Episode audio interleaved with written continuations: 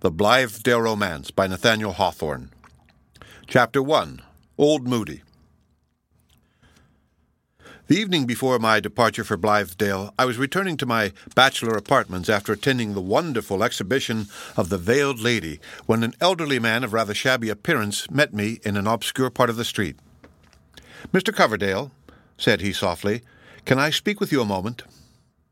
As I have casually alluded to the Veiled Lady, it may not be amiss to mention, for the benefit of such of my readers as are unacquainted with her now-forgotten celebrity, that she was a phenomenon in the mesmeric line, one of the earliest that had indicated the birth of a new science, or the revival of an old humbug. Since those times her sisterhood have grown too numerous to attract much individual notice, nor, in fact, has any one of them ever come before the public under such skilfully contrived circumstances of stage effect as those which at once mystified and illuminated the remarkable performances of the lady in question. Nowadays, in the management of his subject, clairvoyant or medium, the exhibitor affects the simplicity and openness of scientific experiment, and even if he professed to tread a step or two across the boundaries of the spiritual world, yet carries with him the laws of our actual life and extends them over his preternatural conquests. Twelve or fifteen years ago, on the contrary, all the arts of mysterious arrangement, of picturesque disposition, and artistically contrasted light and shade were made available in order to set the apparent miracle in the strongest attitude of opposition to ordinary facts.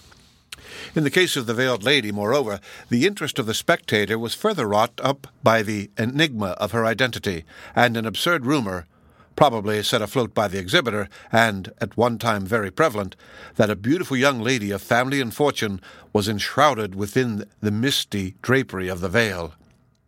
It was white, with somewhat of a subdued silver sheen like the sunny side of a cloud, and falling over the wearer from head to foot was supposed to insulate her from the material world, from time and space, and to endow her with many of the privileges of a disembodied spirit. Her pretensions, however, whether miraculous or otherwise, have little to do with the present narrative, except indeed that I had propounded for the Veiled Lady's prophetic solution a query as to the success of our Blithedale enterprise. The response, by the by, was of the true Sibylline stamp, nonsensical in its first aspect, yet on closer study unfolding a variety of interpretations, one of which has certainly accorded with the event. I was turning over this riddle in my mind and trying to catch its slippery purport by the tail, when the old man above mentioned interrupted me. "Mister Coverdale! Mister Coverdale!" said he, repeating my name twice in order to make up for the hesitating and ineffectual way in which he uttered it. "I ask your pardon, sir, but I hear you are going to Blithedale tomorrow?" I knew the pale, elderly face with the red-tipped nose and the patch over one eye, and likewise saw something characteristic in the old fellow's way of standing under the arch of a gate, only revealing enough of himself to make me recognize him as an acquaintance. He was a very shy personage, this Mister Moodie, and the trait was the more singular as his mode of getting his bread necessarily brought him into the stir and hubbub of the world more than the generality of men. "Yes, Mister Moodie," I answered, wondering what interest he could take in the fact. "It is my intention to go to Blithedale tomorrow. Can I be of any service to you before my departure?" "If you pleased, Mister Coverdale," said he, "you might do me a very great favour."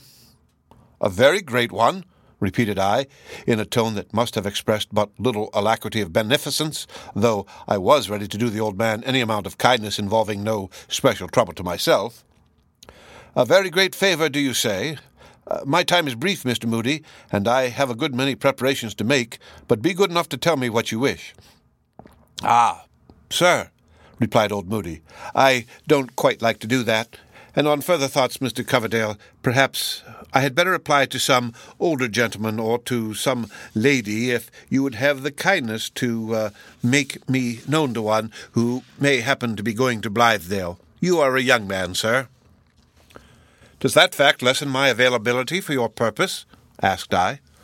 "However, if an older man will suit you better, there is Mister Hollingsworth, who has three or four years the advantage of me in age, and is a much more solid character, and a philanthropist to boot.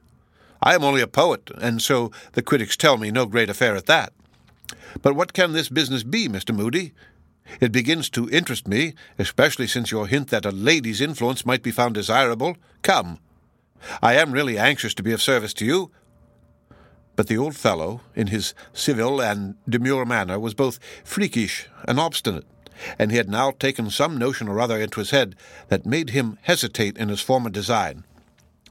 "I wonder, sir," said he, "whether you know a lady whom they call Zenobia?" "Not personally," I answered, "although I expect that pleasure tomorrow, as she has got the start of the rest of us and is already a resident at Blithedale.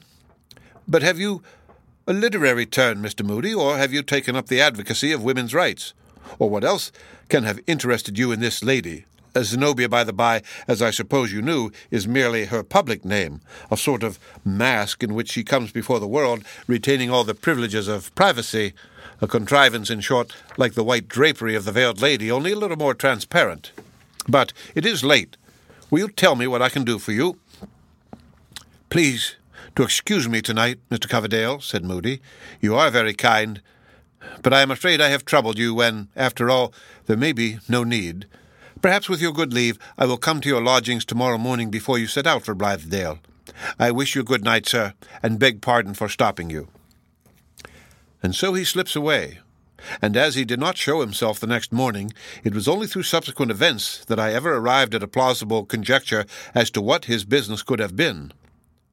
Arriving at my room, I threw a lump of cannel coal upon the grate, lighted a cigar, and spent an hour in musings of every hue, from the brightest to the most sombre, being in truth not so very confident as at some former periods that this final step, which would mix me up irrevocably with the Blithedale affair, was the wisest that could possibly be taken. It was nothing short of midnight when I went to bed after drinking a glass of particularly fine sherry, on which I used to pride myself in those days. It was the very last bottle, and I finished it with a friend the next forenoon before setting out for Blithedale. The end of Chapter one. Read by Rick Kishner for Lit to Go on the web at f c i t dot u s f dot e d u.